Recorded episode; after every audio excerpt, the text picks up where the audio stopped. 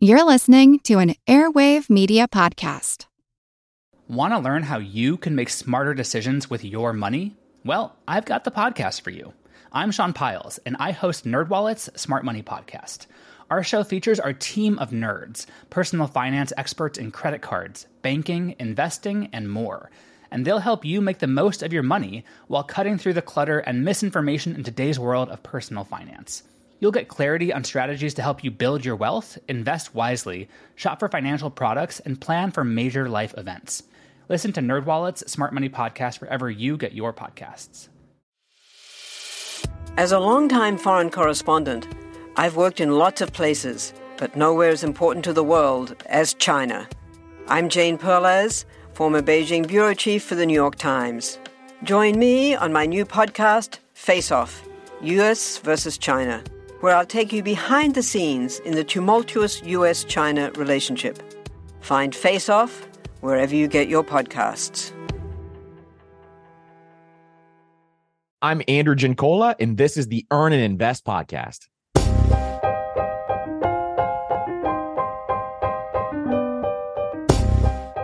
I remember our Saturday morning ritual during childhood as if it was yesterday. It actually often started Friday night. My mom and I would cut coupons out of the newspaper and then plot our route for the next day. Usually we started at the butcher, which was out of the way, but they had the least expensive meat and poultry. Then we bounced from one grocery store to another, one because it had the least costly fruit, another because we had the best coupons. Undoubtedly, if Costco or Sam's Club existed at the time, we would have ended there. We staggered into the house most Saturdays by late afternoon with the gas tank almost empty, our arms full of groceries, and a great hankering for taking a nap on the couch in front of the TV. This was our Saturday ritual. Somehow we thought the trade off of consuming a whole weekend day was worth a few dollars unspent. Were we wrong? Andrew Giancola created MasterMoney.co for one reason to teach as many people as possible how to build wealth. He's also the creator and host of the incredibly popular The Personal Finance Podcast. Our topic today is one he recently covered on his show, Bad Money Hacks.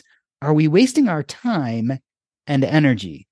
Andrew Giancola, welcome to Earn and Invest. Let's talk lattes. We've talked so much about lattes. I think we've overdone it. But at the beginning of this episode, you talk about how maybe we get the latte factor a little wrong. One thing is spending the money on them, but it kind of misses the point. Why are lattes instructive? So I think lattes are really instructive for a number of different reasons. But one of the biggest things is that you need to make sure that you are not just focusing all of your time and energy on these small little money problems. And sure, lattes over time, if you buy a latte every single day, for example, they can add up. And if you invest those dollars, they can grow to X amount of dollars over time. But really focusing your time on the bigger, more important money problems is what's going to actually get you ahead. And so this is one thing where we've talked about the latte factor a number of different times. And you can kind of think through, hey, if I start to save $3 a day, yes, I'm going to be able to kind of get to that point in time where I'm able to, you know, save X amount of dollars. But if you're focusing on the really, really important things, housing, food, transportation, those are really are what are going to actually move the needle for you when it comes to building wealth. Yeah, I love this how people will say $3 a day is whatever, $900 a year, and then start showing how with the compound calculator that's going to be millions of dollars in the future. But like you said, they discount the fact that if you actually put your energy and time into thinking about those bigger expenses, the savings will be even greater. Exactly. And we call these kind of the million dollar money decisions. So it's housing, food, transportation. Your asset allocation is another big one. How much you're paying in interest on your mortgage. There's a bunch of these different factors. Because if you look at that opportunity cost of some of these major factors, that's really going to move the needle. And it is a multi million dollar decision based on how much you're spending on those factors. So it's really, really important to kind of laser focus on specific things, especially early on in your financial journey, because you got to figure out, hey, which ones are actually going to move the needle for me in massive amounts over time. In a moment, we're going to get to what we call the 11 bad money hacks. But before we do, I want to get a little into your history. Tell me about how you got interested in personal finance. Was this something you guys talked about money a lot as a child? So we did. My parents were really, really good savers. They were not the best investors overall, but they were amazing savers. So I learned how to save money very early. And then as I became a teenager and as I grew into, you know, becoming a young adult, I was really, really interested in personal finance. I was actually the kid in computer class who would read personal finance blogs when I was in high school. So it was one of those things where I was always interested in personal finance. And that interest kind of grew to helping people over time. And, and that's what really, really got me started. Helping other people is one thing, but first you had to help yourself. Am I correct in saying you became a millionaire, what, in your early 30s? I did. I was 32 years old when I finally became a millionaire. And so that was where, you know, the impetus of all this started, where I said, Hey, this stuff is actually working. And so I wanted to teach more people exactly how to do this. And that's actually when the podcast started as well you say finally, but for 32, for most people, 32 is pretty young. How did you get there so quick? So the big part of this was early on, I started my career living paycheck to paycheck. Actually, I was making $30,000 a year when I started. And I realized very, very quickly that I had myself an income problem. It wasn't that I could actually cut back more. I actually had a real income problem and I had to figure out how to increase that income. So the first place I focused on was my day job, learning how to get raises, looking at the people above me and what skills that they have and developing those skills in order to increase my income there.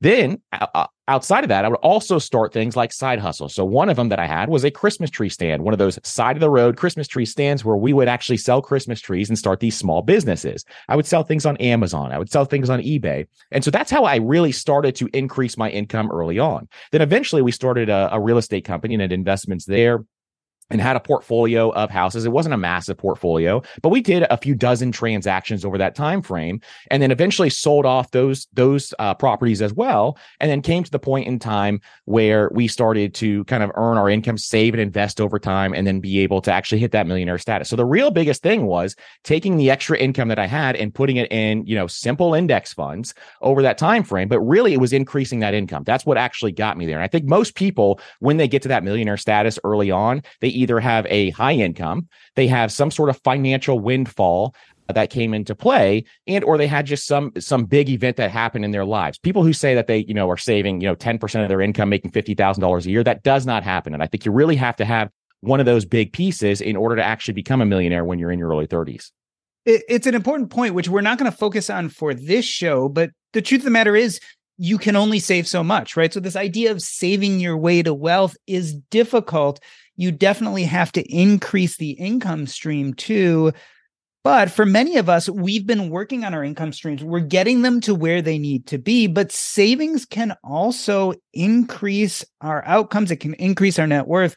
So let's talk about the difference between good and bad money hacks. And specifically in the episode you did, you talked about 11 bad money hacks. So I want to run through these Number one, you say, is to buy things on sale just because they're on sale. My wife and I go through this all the time. She loves to go to places like Marshalls, etc.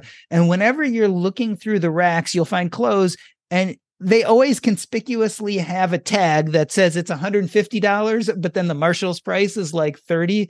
So first and foremost, when you find something on sale, 50% on sale, 25% off, is it possible that they just hiked up the price before they put it on sale? That is very much possible. And you and I are recording this like right before Black Friday, which means like, you know, this is kind of top of mind for me as well. And it was kind of one of the biggest things that we were kind of talking through, even on Amazon Prime Day and all those different uh, sales that come up, is a lot of times they increase that price in order to make it look like it's on sale. Amazon Prime is notorious for this, where you'll look at something the day before and it'll say it's $69 and then it will say 10% off. And all of a sudden this, this new price came up that actually increased that amount 10%. And it's really sitting there where it's the same exact price that it was the day before, but they just increased the price that day in order to make it look like it's on sale. And this is one thing I want people to understand. And I want you to kind of think about this as you think through these sales is this is 100% off if you don't buy an item on sale. And it is one of those things where as you kind of go through this, just make sure you're understanding the psychology that a lot of these stores are utilizing because that is what they are good at is the psychology side of this pricing structure. And that's why these companies are so big so you got to make sure that when you're looking at things on sale, it is something that you actually value. And making sure that you understand what you value in your life is the most important thing when it comes to making buying decisions. Yeah, it's an important point, right? Because not only are you by chance not actually getting as good of a deal as you thought, but you might be buying something that you normally wouldn't have bought because of that kind of dopamine hit of getting it on sale, right? Exactly. And that's the psychology behind it. If you can kind of understand that that's what's happening in your brain, and it happens to all of us. I still do it to this day. I'll probably do it in a couple of weeks. It's just one of those things that happens to all of us. But if you're conscious about it and really, really thinking about this, you're going to make much less mistakes when it comes to buying things on sale. So, as you can tell, your number two bad money hack really hits home from my introduction. So, in my introduction, we talk about these trips I would go on with my mom. This idea that you should go from store to store only buying what's most on sale or best for that store. And for instance, you should go to multiple grocery stores on a Saturday. I mean, that sounds like it makes sense, right? Don't you want to get the cheapest and best product? But that's not always at the same store. But you say that that's not necessarily cost efficient always. It's not. And and if you love doing this stuff, like my grandfather does this, he absolutely loves to go to different stores and find the best prices, but he has a lot more time than most people. So if you love doing this stuff, more power to you. But for most people, this is a waste of time. And just like you, when you were kind of going from store to store growing up, I was the same way. My mom would do this. She would find like the best coupons and go to the stores that have the cheapest prices. But there is a, a huge factor here that comes into play where you are spending so much time and energy and gas and you're losing an entire day just by doing this where it is so much easier just to kind of buy your items at the store that you go to and making sure you know that you're finding the best prices in that store. But outside of that if you're jumping around store to store to store it truly can be a waste of time, especially if you're in the wealth building or wealth accumulation phase. It's much better to spend your time, spend your energy on the things that you value every single day. And that's what a lot of this really comes back to is what do you actually value?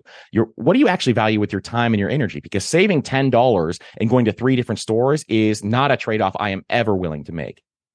I feel like we're going to come to this point over and over again. This idea we tend to discount the value of our own time. Why do you think we do that? That's a great question. And I think for a lot of people, they really just don't think through, you know, how many hours this is actually taking. And one one exercise that I absolutely love doing, for example, is if it's if it's going to save you four four dollars, for example, and you go from store to store to store, how many hours would you have actually have to work to earn four dollars? Because that's the kind of the trade off that you got to have to think through here. Because if it's taking you more time to save four dollars, it just makes absolutely no sense in your life. And so if we're devaluing our time, we really need to actually figure out a way, hey, how can I earn more money with this time if I'm trying to build wealth? And or how can I spend more time with my family? Or how can I spend more time with my kids? Because that's what you're taking away from just by jumping from store to store to store. And it sounds like something that, that, is simple, but really consciously having this in your mind is really, really important. And I would give you the caveat again if you love doing this, then it's a good use of your time, right? And some people do love bargain hunting. They love going to the different restaurants, and that's a good use of their Saturday. What we're really talking about is the people who do it just to do it and don't necessarily enjoy the process. Thinking about the store hopping also makes me think about gas. We tend to also discount the cost of gas that we use to do all these things or to travel 50 miles to pick up that piece of furniture. But there's also an issue with gas when it comes to finding the cheapest gas price. I haven't done this lately, but I, I feel like I remember a time where I would go out of my way to find the cheapest gas station. Is that something people still do?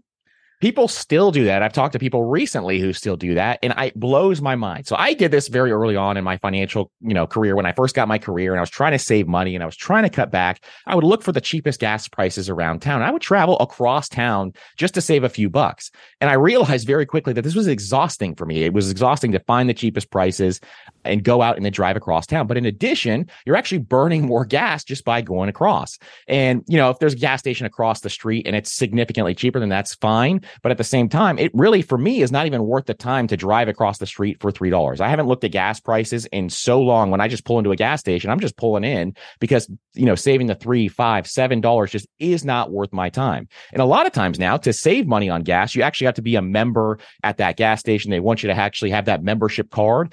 And so truthfully, then you're giving out your email to a bunch of different companies and all this different things. So there's a lot of different ways where this really becomes cumbersome just to save a few bucks every time. I feel like unless you live on a state line, right? Because where we really see the differences in gas prices is between different regions. So there's only going to be so much difference between you know the gas station that's a half a block from your house and the gas station that's five miles from your house is not going to be nearly as, as major as it might be if you cross a state line to get your gas And here's a real controversial one because every time I say this, people actually get mad at me. Is if you are waiting in line for 20 minutes at Costco or at Sam's Club or any of those clubs, and usually it's like a 5, 10% differential, it is truthfully not worth your time. Because think about this again. Now you're waiting 20 minutes and you're making, you know, $5 in those 20 minutes. That means you're paying yourself $15 an hour. Unless you make less than $15 an hour, it's just not worth your time to sit in that line to save that money. You know, I hear that argument, but I, I, imagine there's the other side, which is yes, but I can't work 24 hours a day. So sure. there's sometimes like sitting and waiting in the line at Costco is like a lazy, you know, ask, right? I can do it. I can make maybe 15 bucks for waiting that hour, but I don't have to do anything. I can look at my phone. I can keep myself otherwise engaged. So I kind of buy that, eh, but don't 100%. But that does bring us to the number four bad money hack, which is one of my favorites, which is buying in bulk. I feel like I grew up in this time where the idea of bulk exploded, like Sam's Club, Costco. I, I went to I went to college at University of Michigan and they were Meijers. I had never heard of Meijers before. And then all of a sudden you went to this place and you could buy anything and everything in bulk. Come on, you got to save money if you're buying in bulk. You're telling me that this is not helping my my finances out? You absolutely can save money when buying in bulk, but it's kind of buying the right thing is the really, really important piece. So there are things like paper products, for example, like toilet paper or paper towels. All of those things are fantastic to buy in bulk because eventually you're going to utilize those things. But if there's perishable items out there that you're buying in bulk and you find yourself throwing food away all the time, or you're just you know buying these things in bulk and not utilizing it that's where the problem comes into play. Because the beautiful thing about buying in bulk is you go to one store you can spend less time doing this so you're actually saving time but also you got to make sure that you're buying the right stuff. And there is a massive amount of americans out there who actually throw away a huge portion of their food, specifically when they buy in bulk. And so making sure that you are buying things that you actually are going to use is one of the most important things. I'm someone who loves Sam's Club or Costco or any of those as much as the next person, but just making sure that it is stuff that you are actually going to use in your day to day that I, you actually need also is the, the, the two caveats there. Yeah, and that's non-perishable, right? The minute you buy perishable right. stuff, you really put yourself at risk because then who knows if you're going to truly use it. Exactly. And that is where uh, most people are buying perishable stuff in bulk, and that's where they're throwing the stuff away. So you're not totally against bulk, just in using it for everything. At the beginning, we talked about the latte factor, and part of the issue with the latte factor is it, it doesn't address the big three, right? So we're talking about housing, transportation, and food. Number five does focus on one of the, the big three it's cars. This is a mistake I wasn't as familiar with. So it was a surprise to me, but it makes sense that it's an issue for people a lot of people put off oil changes or maintenance of their car. Now we think about the car, you know, transportation is one of the big expenses. Why do people get in trouble by doing this? Because this is this can actually, you know, cost you more money down the line. So when I was doing this episode, I actually talked to a few mechanics that we have locally and uh, ironically, one of my cars was in the shop at the time, and I was talking through, "Hey, what are the reasons that people's vehicles actually cost more money down the line in repairs. And then he said the number one thing is they were not getting their regular interval oil changes. And this is partially because most people try to extend this time out and they try to save money. Now, some people are just lazy and they don't want to go in and take their car in. But for a lot of people, he asked them why. And a number of the reasons were because they were trying to save money and extend this out. And this is truthfully a mistake. It is one of those things where, you know, if you get your regular oil change, oil changes really don't cost that much for how much they're going to actually save you in money in the long run then you can make sure that you you actually have your car in you know the things that you can control with your car you actually have that in place and you can actually make sure that you are actually maintaining that car over that time frame so this is one really really big one where i think more people do this than than they should. And so making sure you get those regular oil and interval changes is going to be really really important. Now a lot of cars are more resilient than they used to be but at the same time this is really really important in order to preserve the life of your car long term. Because i'm the type of person who wants to drive their car for 15 20 years. My goal is my car right now which i've had for five years. I want to give it to my five year old when he turns mm. 16. So making sure that you do this and driving him longer is really important to me. Let's take a tangent for a minute on something you didn't talk about, but I wanted to ask you about because I was thinking about it as I was listening to your episode. We're talking about maintaining your stuff. In this case, you're talking about your car, but every time we buy an electronic nowadays, it seems like someone is pushing an extended warranty. Are those a good idea or not? Is that a good savings hack because they're likely to break down, or are we just throwing money into the wind?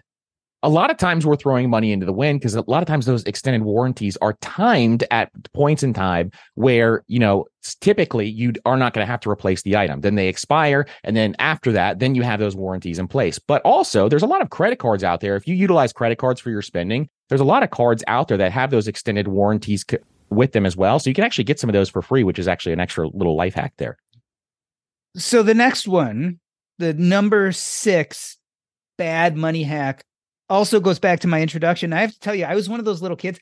I loved to collect coupons. I would go and scour the newspapers. And this was again when the newspaper was delivered to the house. This was before the electronic era. And I would scour the newspapers and save them all, etc.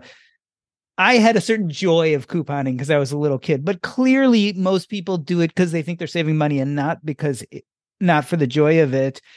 Extreme couponing is not a good idea. I'm thinking of, you know, seeing those on the news when they talk about someone who like left the grocery store with a full bag of groceries and and the grocery store actually had to pay them money back like had to give them money upon leaving right. you're you're telling me that this is not a life hack so one big thing with extreme couponing, this is where uh, my problem with couponing comes into play, is if you've heard kind of the theme of this episode, it's spending too much of your time on this stuff. And couponing is one where you really have to spend a lot of time, especially to find the best deals. Now, I am all for finding a coupon code. If you already have an item in your cart that you truly value and sticking that in there, it takes you two or three minutes and you're going to save yourself, you know, a few bucks, if not 10, $20.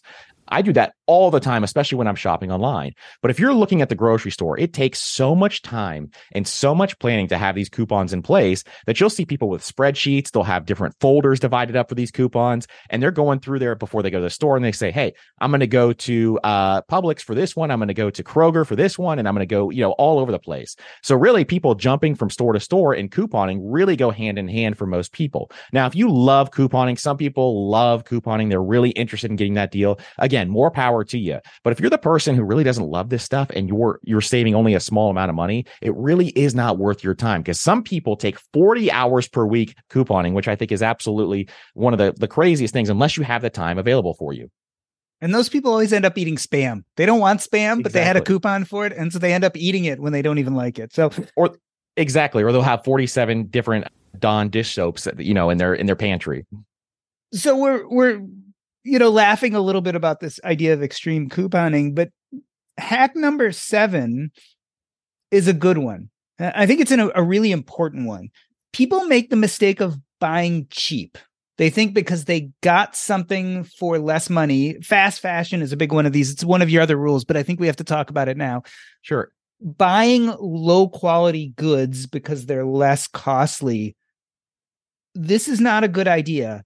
You talk a lot about quality why are we making them this mistake? Why is buying something that's cheap a bad idea? Buying something that's cheap is a bad idea in a lot of situations. Specifically, like we'll use clothes for an example. So a lot of times people will buy fast fashion or they'll buy clothes and they'll go out of style. And what happens is you're ended up spending so much more money over that time frame because you're buying the newest, greatest, and latest thing. Instead, what I like to talk about is buying quality stuff. So buying high quality stuff that's going to last for a very long period of time. So clothes are a great example. You can buy a cheap suit as a as a guy and you can go out and you can have this cheap suit and then all of a sudden it, you know it's going to start to fray it's going to start to have holes in it. Or you can buy a really really high quality suit and you can have that for your entire life. A lot of times these don't go out of style. So if you pick specific things that do not go out of style it's really really important. The same thing goes for your shoes. Buying higher quality shoes that you can repair and or have those you know where you can polish them you can repair the soles. There's a lot of different things that you can do. That is going to last your entire life. And i've seen people have their shoes for 30 plus years when they do something like that. But this can go for anything out there in life. There's a there's a group on Reddit called Buy It for Life or Biffle, B I F L, and they have all these different products that you can go through and think through what you should be buying for life. And these are things where, you know, you could buy a toaster and you could buy the cheap toaster at Walmart that's 15 bucks and you replace it every couple of years, or you can just buy one really high quality one that's going to last you for 50 years. You can go to your your grandmother's house if you think back and they had all these different products that just lasted a really really long time time. And that can be the same thing for you, where you're not just making all these different purchasing decisions. And it's also better for the environment. There's less waste going through. And so it's a really, really important thing, I think, for most people to think about hey, what are the things I utilize all the time? And how can I buy the highest quality instead of the lowest quality just to save money? It may even be worth paying double. Like for a good pair of shoes, paying 50 or 100% more might make some sense if they last you 10, 20 years. Exactly. Because when I first started, for example, dress shoes with my suits, when I first started buying those shoes, I would replace them every two years, especially when I was in the corporate world. Then I bought a nice high quality pair of shoes. And I've had those shoes for over 10 years and they haven't gone out of style because those dress shoes don't go out of style. And when they start to wear down in the soles, I just replace the soles. So that is one thing I love using that example because it is really something. If you take care of it, if you have the right stuff in there, you put the shoe tree inside of that shoe, you have all the right polishes and you polish it at the right time and you take care of your stuff over the long run, you'll save money in terms and you'll have a higher quality item.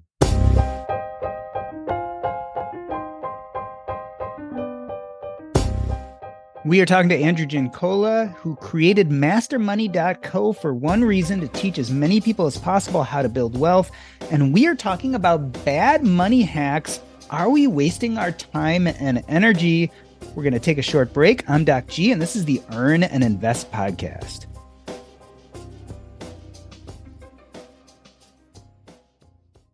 This episode is brought to you by Range Rover Sport.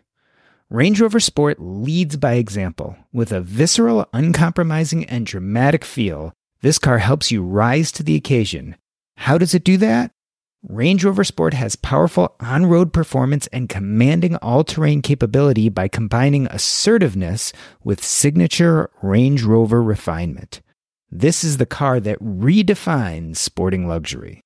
The new Range Rover Sport features advanced cabin technologies such as active noise cancellation and cabin air purification, purposeful cockpit like driving position, and award winning Pivi Pro infotainment is at the heart of the experience and provides intuitive control of the vehicle systems.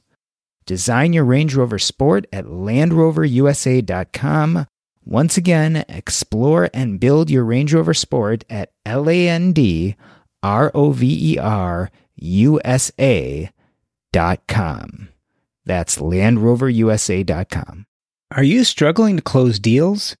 B2B selling is tougher than ever, and that's why I want to tell you about LinkedIn Sales Navigator. Fueled by LinkedIn's 1 billion member platform, Sales Navigator gives you the most up to date, first party data, enabling you to unlock conversations with the people that matter.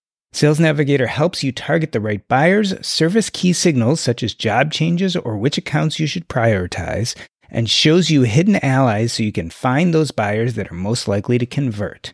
LinkedIn Sales Navigator is a sales intelligence platform that helps professionals effectively prospect and engage high value customers, drive higher revenue, and increase sales performance. Right now, you can try LinkedIn Sales Navigator and get a 60-day free trial at linkedin.com slash earn. That is linkedin.com slash E-A-R-N for a 60-day free trial. Let LinkedIn Sales Navigator help you sell like a superstar today. Just go to linkedin.com slash earn and get started.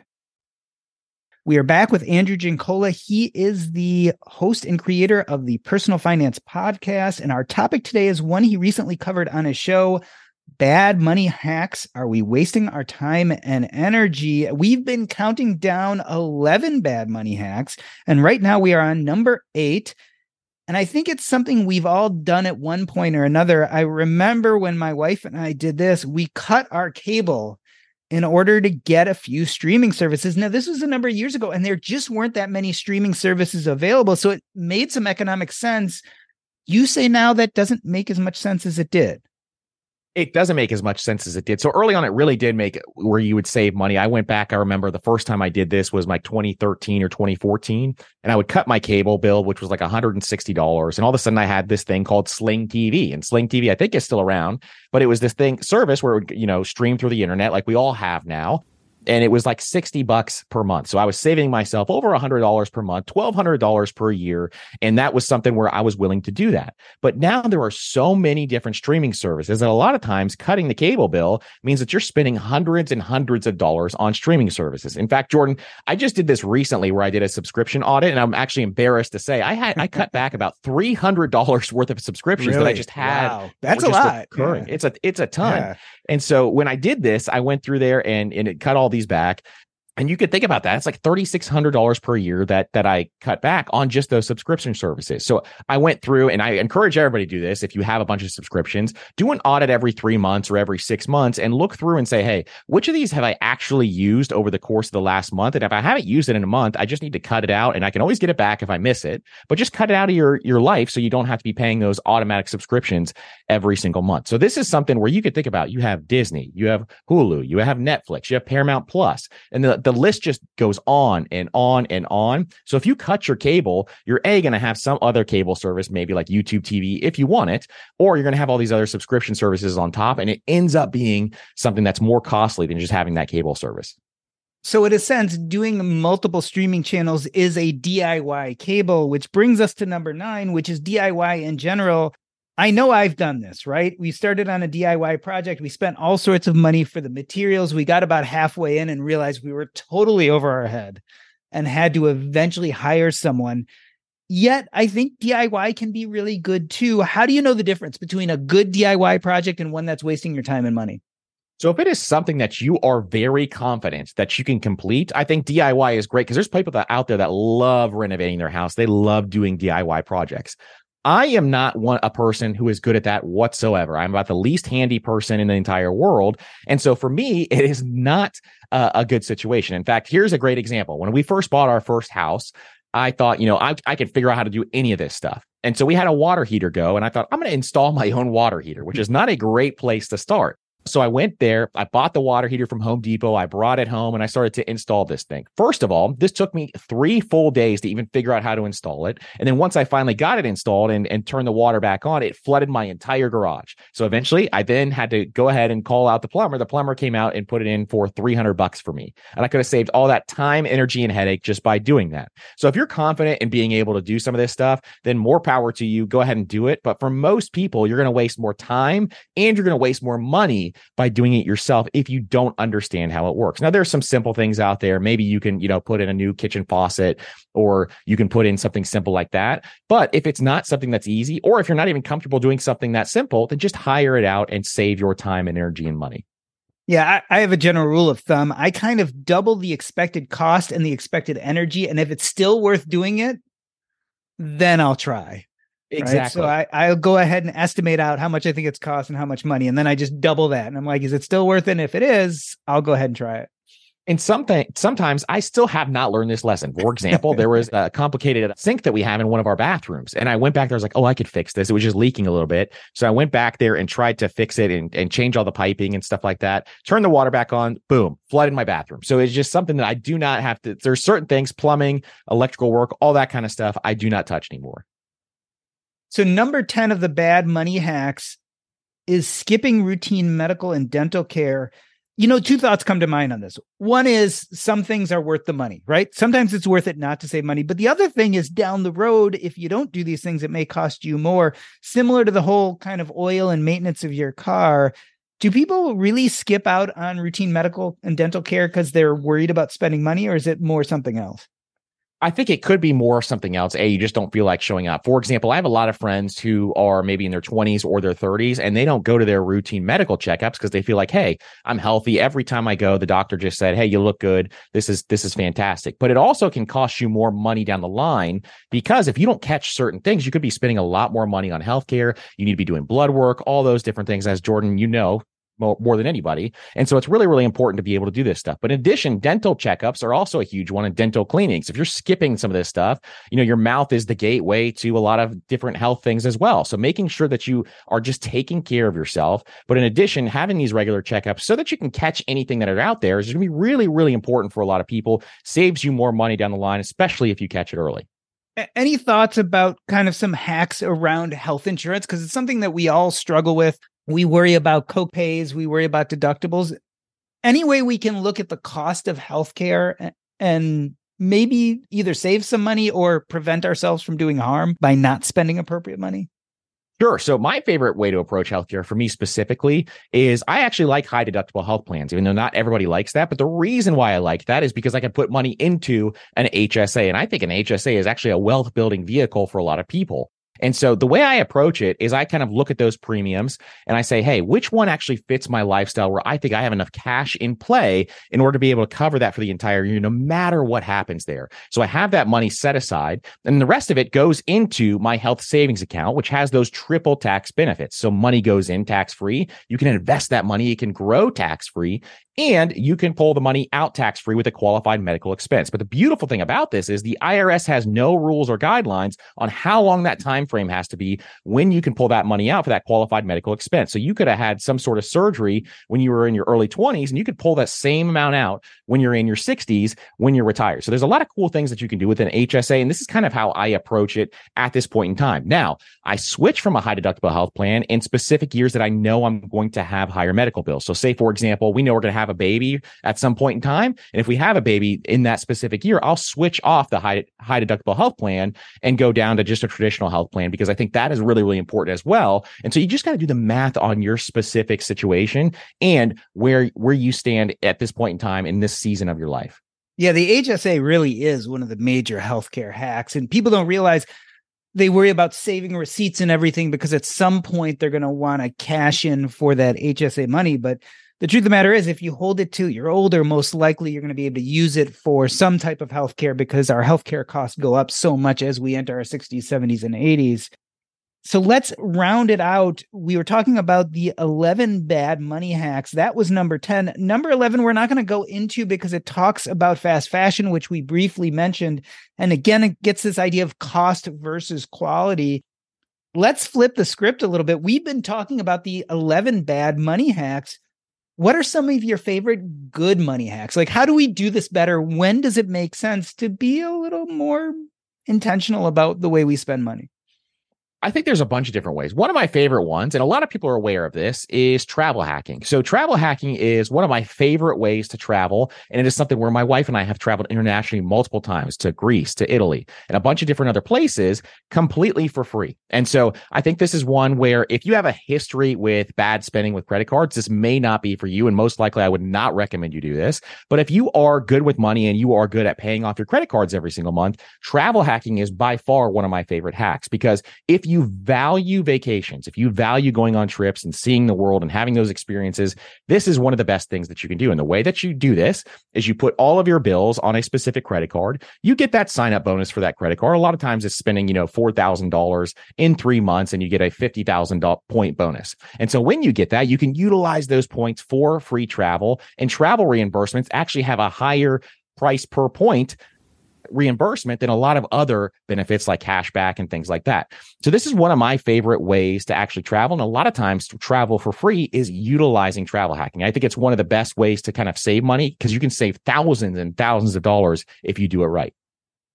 Travel hacking is interesting, and I've seen people take it to the extreme, right? Where they have 20 credit cards and they have to have spreadsheets and they have to make sure they're paying them off at the appropriate rates and they have to make sure they're carrying a certain balance, blah, blah, blah and it to me then it starts to sound like extreme couponing and right. going to the bunch of the different grocery stores so i guess the crux of the question what really i want why i really wanted to have this total conversation is there is a value to our energy and our time and there's also a value to saving money so the question is for each individual who's looking at what we call these bad money hacks and then considering what we would call good money hacks is how do you decide what the break point is when it's worth your energy or time versus not? Because I think that's what really all of us come to, or which of these hacks make sense for us and which don't.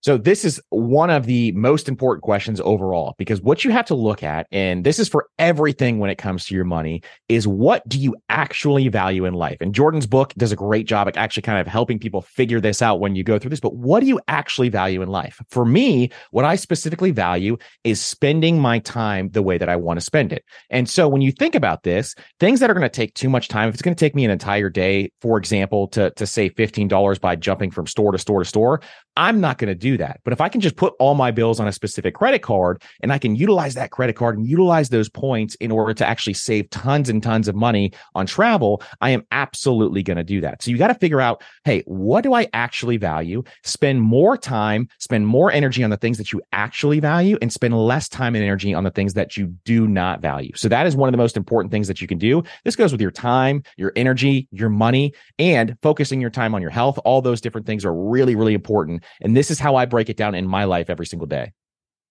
Does it make sense for us to get granular enough to have a dollar value? Like if I can save $15, then it's worth my hour.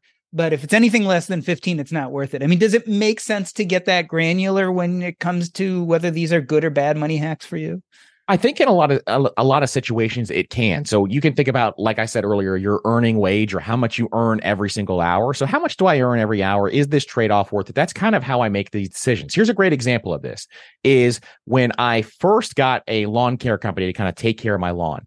I was really, really hesitant to do this. I was doing my own lawn, and I'm really, really frugal, so I didn't want to spend the money on the lawn care company. But then I broke it down in price per hour and how many hours it was taking me. It was taking me about five hours per week to actually maintain my lawn, pull the weeds, trim the hedges, all these different things. And I realized very, very quickly this was significantly less, you know, price per hour than for me to just hire somebody else to come and do this. And they do it I, you know, ironically in an hour and they get it all done for me. So for me, it actually made sense to do that. So I kind of run that number through a lot of different things and I don't go with it every single time. But that's a really quick and easy way to kind of think about this. It also hits me that the best money hacks are the ones you enjoy doing. So I'm thinking of, for instance, my son likes to drive my electric car. One of the reasons he likes to drive my electric car is because he goes and to the charging station where we can get free charging, and he likes to sit and listen to music and hang out. And it's just kind of fun for him. So not only is he saving money, he's having fun. Is it worth the 10 or $15 he saves by sitting there for an hour? I guess it depends who you are and, and what you believe in. But for him, it pairs something he likes to do with actually saving money. And I think credit card hacking for a lot of people is like that too. I completely agree because it's what they actually value and what they're actually enjoying spending their time doing. And a lot of times, even you can take the credit card hacking, for example. When you're doing this, you're kind of dreaming about your trip. You're playing out, hey, how can I use these points as a puzzle in order to take that dream trip and not have to spend any money doing it? So there's people that really, really enjoy that process. And some people enjoy it, like you said, to the extreme. I've seen people open up, you know, 20 cards an entire year just to maximize these points and figure out exactly how to get that free trip. But this is one thing where I'm simple with it. I just have, you know, all my bills on one specific card. I get that bonus. I take those points. I use it for a trip. But some people can go really, really crazy with it for sure. Well, Andrew, I want to thank you for being on the show today. As I think about our conversation, I really realize that it's almost artificial to call something either a good or a bad money hack. Well, I, I guess it's a bad money hack if you make zero money doing it, right? But otherwise, if you do save some money doing one of these hacks, what you really have to do is look at the value that you saved, the amount of money you saved, and compare that to the value of your energy and your time. And at the end of the day, if the value of your energy and time are more than the money that you save from this hack, then it's probably not a good idea. Where vice versa is also true that if you end up saving a lot of money and it doesn't take that much energy or time, then it's very worthwhile.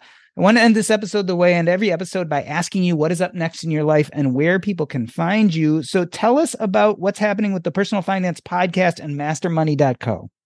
Sure. So the personal finance podcast, we are we put out two episodes every single week. And so our goal is to bring you as much value as possible when it comes to money and teach you about money. And so for the next year, we'll still be doing that. We'll bring on guests. Jordan just came on the podcast. If you want to check out that episode as well, did a fantastic job. So this is one where our goal is to just continue to bring more value to people out there and teach them how to build wealth. And what is the easiest way to connect to you if people have specific questions? The easiest way to connect to us is by sending me an email. So you can send me an email, andrew at mastermoney.co. And we also write a newsletter from that email as well, which our promise to you is to make you better with your money in five minutes every single week. Andrew Giancola, thank you so much for being on the Earn and Invest podcast. Thank you so much for having me. This was amazing. That's a wrap.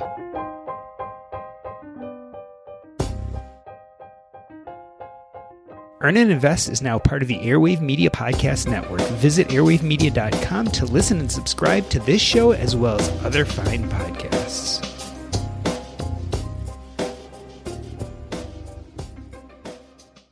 I love this idea that Andrew and I talked about when considering bad money hacks. This idea that there is a value to our time, and that whenever we're doing something that's going to save us some money, whenever we're engaged in a money hack, we have to ask ourselves how much are we saving?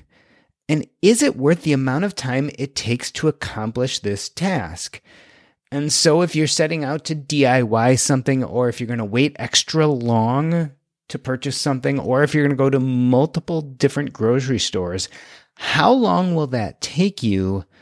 Monetize that, figure out how much money you would pay yourself per hour to do this activity, and then compare that to what an hour of work generally pays you. How close are those things? Is this a good use of your time or not? The reason why this is important is because not all money hacks work for all people. And in fact, where you are economically today may help define whether a money hack is a good use of your time or not. If you are a high income earner, it's not going to make a lot of sense for you to do some of these money saving hacks that really don't make that much money for you. So some of the couponing, the going to different gas stations because it's cheaper, the going from different grocery store to different grocery store to different grocery store. When you're making six figures, for instance, it doesn't really make sense for you to do these things. But let's say you're making twenty or thirty thousand dollars a year and you can save a hundred dollars by working hard all day, it might make sense for you to do that. But let's take this a step further. So, what happens when you become financially independent? When you become financially independent, let's say you have a net worth that's high enough that the income from that net worth, in other words, whether you're liquidating assets or collecting dividends or what have you, however you're getting income from that money and you're using it to support yourself, let's say that you have enough that you don't need to make more.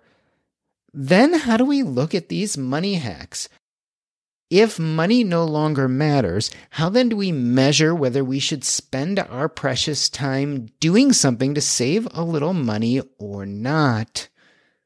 Of course, this is only a small percentage of people, right? Most people aren't financially independent, but I'd like to do this thought experiment because then you get to really get granular about what you really want to do. So if you're financially independent, hopefully you're only doing these money hacks that you enjoy, right? So if you enjoy couponing, it's a good use of your time. You like the process of doing it as well as the result of saving a little money, then that's something you're going to do. If you enjoy travel hacking and messing mm. around with credit cards, and enjoy what that gets for you. It helps you upgrade to a first class flight or allows you to take more vacations. If there's true joy in this and it adds real value to your life above and beyond the specific dollars and cents, then it's worth doing that. So, well, I think it's a great framework for you to start looking at how much you make doing these money hacks and how that compares to an hourly wage you'd pay yourself even if you're not at financial independence, I want you to occasionally pretend you are and still ask yourself that question Is this a good use of your time? Because the truth of the matter is, money comes and goes. And I know it's a very privileged thing to say, but it's true. Money will come in and out of your life. But you know what goes, and once it's gone, it never comes back? Time. You can never get that time back. And so, regardless of whether you're financially independent or not, we should be really circumspect about how we use our time. What activities are we engaged in as time passes? Because that is one of those golden rules. It's one of those things we actually have a modicum of control over. Now, of course, sometimes you have little choice. You have to spend your time doing things you don't like doing because that money is necessary to fund your life. But when we're generally talking about money hacks, we're talking about the extras. So this is a great time to look at those extras. Look how you're spending your time. What activities are you filling that time with? And when it comes to saving money, are these activities adding value in your life or not? I'm not saying you have to stop doing them. Economic reality is economic reality. But I think the first key to getting good with your money, the first key may be to using money as a tool for what it should do, which is helping you do those things you want in life, the first step to take is to be really clear about how you're spending your time and how that money is helping you either do or not do the things you want during those precious moments, those precious parcels of time that we have zero control over. So I guess what I'd say is let's make sure we're really, really wise about what activities are filling our days.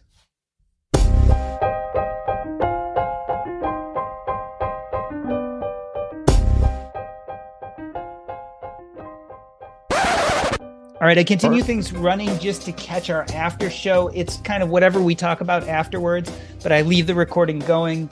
Anything we didn't talk about, either about that episode or just you and your platform, anything we left out?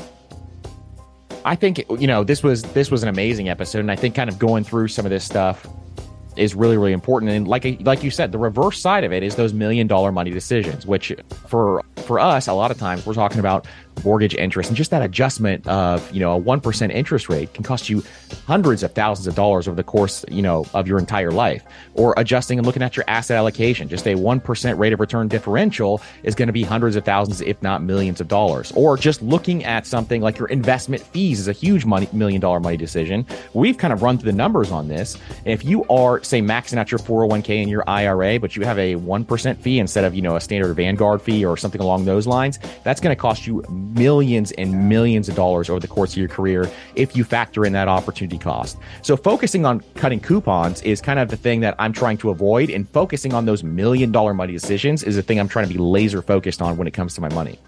I also think one of the mistakes we make is we realize that as the seasons of our lives change, how we pay attention to these money hacks should change. So you have people who were couponing when they were young and poor, and that extra money meant a lot to them. And now they're millionaires, but they're so in the habit of doing it, they don't realize how much of a waste of their energy and time it is today compared to what it was when they were 20 or 21 or 22. So people seem to outgrow these hacks, but their mindset hasn't yet changed. And so you see these very wealthy people doing things that almost seem a little absurd and they they don't realize it. I completely agree. And I think the season of your life really does matter for this stuff because if it's a huge, huge impact on your life to save that 10, 15, $20, then definitely more power to you. Spend the time, the energy in doing that. But as you start to progress, I have a friend and a mentor who is a billionaire and still repairs things inside of his house. So yeah. it's one of those things where it, it sticks with a lot of people. And if you enjoy doing it, hey, go go do it as much as you want. But at the same time, I see so many examples like that where I just rather spend my time and energy with my family or doing more things that I like to do. Yeah. And again, it, it goes to the point of if you're fixing things around the house because you love doing that, because you're like, that's your mind and you love breaking them down and putting them back together, that's one thing. But for a lot of people, it's this kind of strange fear habit that we develop early on and that we continue doing. Exactly. It's, it's, I'm, I'm so willing specifically to spend more money on convenience. So I'm willing to do that. And so I'm not willing to spend my time on things that are not convenient also. And this is just one of the things that I really, really value specifically for me is spending those dollars on convenience. And this changed over time because early on I was not willing to do that. Once I had kids and all my time was kind of taken away, now I'm much more willing to do it. And that's just an example of a season. Yeah, I, I like that for especially for people who are very mathematical oriented or spreadsheet sheet oriented.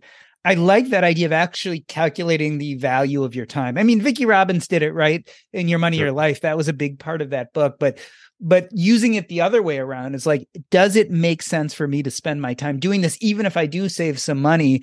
I like that idea of knowing kind of what you feel like the realistic value of your time is, because it really helps put these things in a lot of perspective. For sure. And there are even things that are higher dollar amounts that you know i'm just not willing to do. We have a lot of people who ask us hey let's do some coaching or some one-on-one calls. I really don't want to do those and so a lot of times they're willing to pay a lot more money but does it bring me energy or does it take energy away from me? It usually takes energy away from me and so a lot of times i'm not willing to do those as much as some other things that you know would have a wider reach yeah yeah it's interesting you know coaching sounds great until you realize how unscalable it is Exactly. Right. So and and and like you said, is it it takes a lot of energy to coach someone. Very different type of energy than creating a podcast or even writing a book. It's a it's a much kind of deeper, more intense time you're spending with that person. For sure. And there's there's pressure to bring them results and you got to make sure that you're doing everything right. So there's just things like that that really, even if they are higher dollar amounts, I'm oh, I'm not always willing to do that because I want to preserve my energy as much as possible. So tell me about goal setting. So you've got this big brand your podcast is incredibly successful. Tell me what goals look like to you now. You're you're financially in a very stable place, I think, right? I don't know the ins and outs yep. of your finances, but it sounds like you're in a financially stable place. What does goal setting look like for you in your business right now? So specifically for it is to to kind of grow the show is one one big thing. We want to kind of spread this message as much as possible. And growing a podcast, as you know, Jordan, is really really hard to do. So we're trying to figure out, you know, what are some things that we can do in order to kind of extend that out. So that's one big one is to try to grow the show maybe another 20% in the next year or so. Another big goal for us is to to launch some different programs that we have, or we're going to be launching like our automation program, for example. I love talking about money automation because it's allowed me to kind of have all my time back. And so I don't have to think about my money. I don't have to lift a finger. It just goes to the places that I want it to go. So that's another big thing that we're going to be talking about a lot next year is money automation and, you know, exactly how I do it, because I think the, the specific way I do it is going to allow you to, you know, you can pay down your mortgage faster. You can invest your money. You can save your money in specific buckets in a specific way. So there's so many different cool things that you can do without having to lift a finger and it takes your willpower out of the equation. So I love that piece of it. And then in addition, you know, we have YouTube channels, newsletters, all those things. So for us, the big thing is just to grow over time. Now, my big problem is to keep the main thing the main thing where we kind of we buy other businesses and and that's just kind of like the shiny object theory that I have all the time. We just bought a pickleball business, for example. And so making sure that I kind of maintain that focus is the really, really important thing for me. Yeah, and doing the things that you enjoy because being an entrepreneur and buying businesses can be a lot of fun. I mean, that can be like really exciting and it can it can feel very purposeful and intense above and beyond just making money and those kind of things. So I, I could see exactly. that being an issue though. Yeah. Exactly. So if you do eh, what I found is there's there's been some in the past where I've purchased and I just don't love it as much as I thought I would. And then but some of them I absolutely love. So just kind of making sure that you know you select the right ones is really really important. You care about your money. Of course you do. So, why aren't you listening to SoFi Daily? This podcast will keep you updated on the latest news in the stock market and how it could impact your financial life. Stay on top of what's happening. Listen to SoFi Daily wherever you get your podcasts. That's SoFi Daily wherever you get your podcasts. Tech moves fast so keep pace with the Daily Crunch podcast from TechCrunch. With new episodes every day, this podcast will give you a quick overview on everything you need and should know about startups, new tech, regulations, and more. Listen to TechCrunch Daily Crunch now, wherever you get your podcasts. That's TechCrunch Daily Crunch, wherever you get your podcasts.